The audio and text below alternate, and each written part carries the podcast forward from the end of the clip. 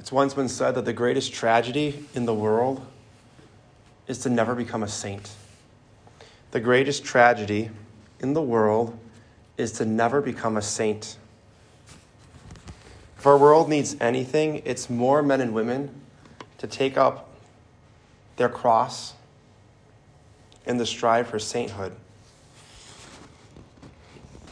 But we also need witnesses to do that, people to go before us to show us how to follow Jesus. Excuse me. I can remember it was my, my sophomore year in college. I felt called to be a priest, and another priest looked at something I didn't, I didn't know he was looking at.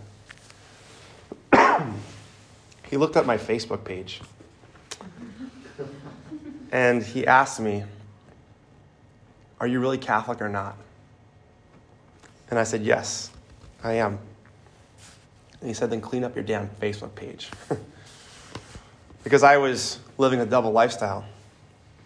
I was showing people on Sunday that I went to church, I dressed nice, all that kind of stuff.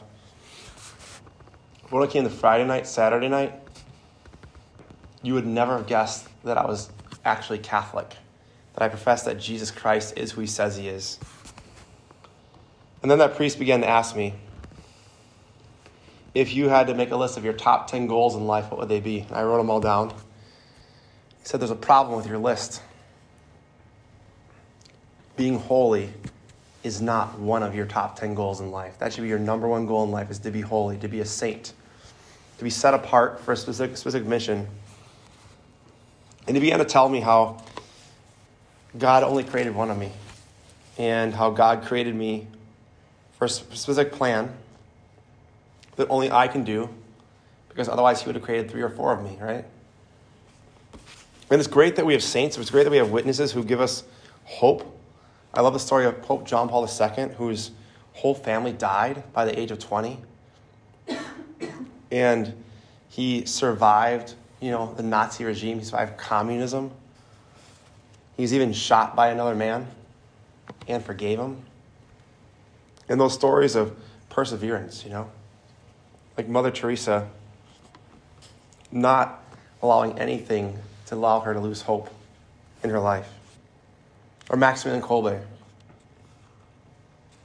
to actually lay his life down for another as a priest. To see a man who was about to be killed, who was married, and he said, I will die for him. I'm a priest. Or even some of our more recent saints. You know, we have one from our own, our own state in Wisconsin, Blessed Solanus Casey, was on his way to be a saint. And his whole life changed when he saw something tragic happen right in front of his eyes at, a rail, at rail, a railroad tracks. He saw a woman get murdered right in front of him. And he said, Jesus, what can I do to make sure that never happens again? And he just felt this prompting to serve radically as his priest. But also, the, the, the saints are real. You know, they have struggles like you and I. I think so often we domesticate the saints. We try to make them like St. Francis of Assisi, but like, you know, like the Hobby Lobby bird feeder version. Like, it's just nice and pretty, it's cute. We don't really want to look at the fact that they had sin in their lives. You know, they have a past. And if we domesticate the saints, when we look at the Beatitudes, they literally make no sense. But what does Jesus say? Blessed, or, or also the word is happy in Greek. Happy are the poor in spirit, for theirs is the kingdom of, of heaven. What does that mean? I think so often we, we mistake that. To be poor in spirit, to have poverty of spirit, means you have, you have come to this awareness that all you need is Jesus. And if you can get that one thing right, that all you need is Jesus, you'll realize how happy you can be on this side of heaven. We also hear, Blessed are those who, who, who mourn, for they will be comforted. What does that mean? You're going to be happy when you mourn and grieve because this place, earth, does not have a last say. And our God loves us so much. If you've lost someone recently, He loves you so much that He's saying, You can see them again. And oh, yeah, by the way, you can still talk to them again, to like right now. Because we believe if you're in heaven, if you've made it through purgatory and you get to heaven, you're more alive in heaven than you are on earth. Right? Blessed are the meek, for they will inherit the land. Blessed are those who hunger and thirst for righteousness, those who have seen injustice is done, like blessed Solanus Casey, like John Paul II. Blessed are the merciful, for they will be shown mercy. People actually take up the teachings of Jesus forgive one another as I have forgiven you. If you've begun to forgive people, maybe even that person that you see in the mirror every morning, and you start to forgive yourself, you will realize how powerful forgiveness is. We also hear, Blessed are the clean of heart, for they will see God. And blessed are the peacemakers, for they will be called children of God. And this is the one I, I don't think a lot of us like to hear. Blessed are they who are persecuted for the sake of righteousness, for theirs is the kingdom of heaven. And then Jesus looks at you right in the eye and he says, Blessed are you when they insult you and persecute you and utter every kind of evil against you falsely because of me. He says, Rejoice and be glad, for your reward will be great in heaven. When's the last time you meditated upon heaven and how amazing heaven is going to be? I think so often we get so consumed by this world because we become consumers. But the one thing that separated the saints from those who were not saints is they were consumed with the things of heaven.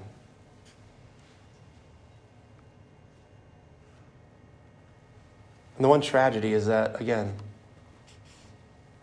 on this, on this side of heaven is to not become a saint. And if you had to make a list of your top 10 goals in life, would becoming a saint or becoming holy be one of them?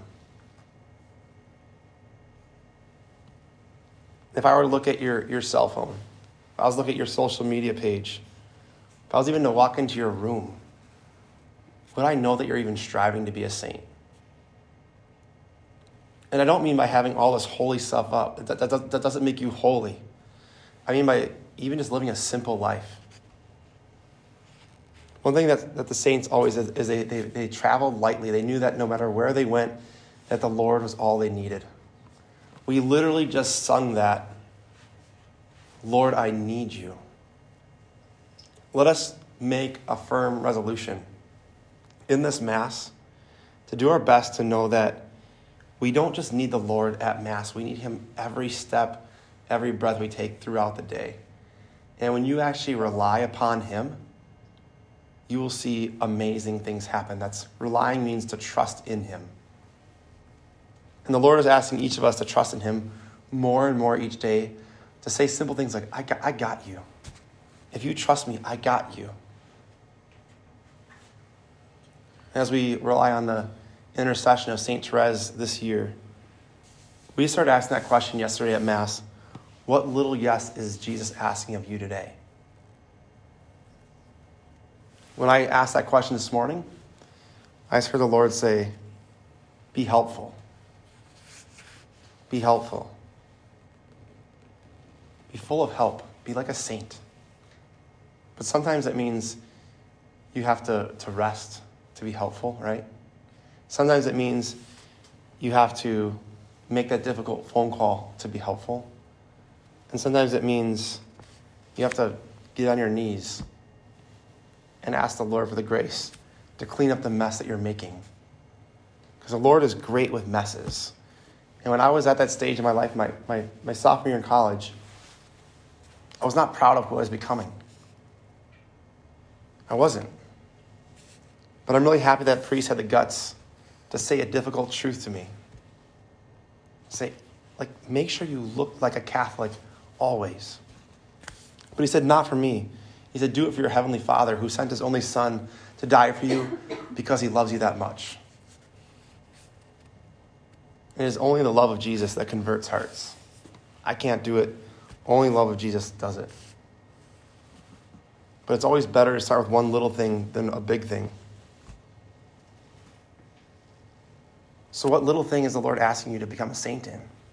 it might mean, might mean He's calling you to die to death, die to self in something. It also might mean He's asking you to surrender something to Him. And most likely, he's just asking you to just trust in him, that he will indeed take care of you. Take a moment of silence to ask the Lord to, to pierce our hearts like he pierced the hearts of all the saints so we can live in his grace and rely upon him instead of ourselves or even those around us who aren't leading us to become saints. Because wouldn't it be a tragedy to not become a saint? Because the hard truth is, my friends, either you go to heaven or you go to hell in this life. Either you become a saint or you go to hell. These are choices we make.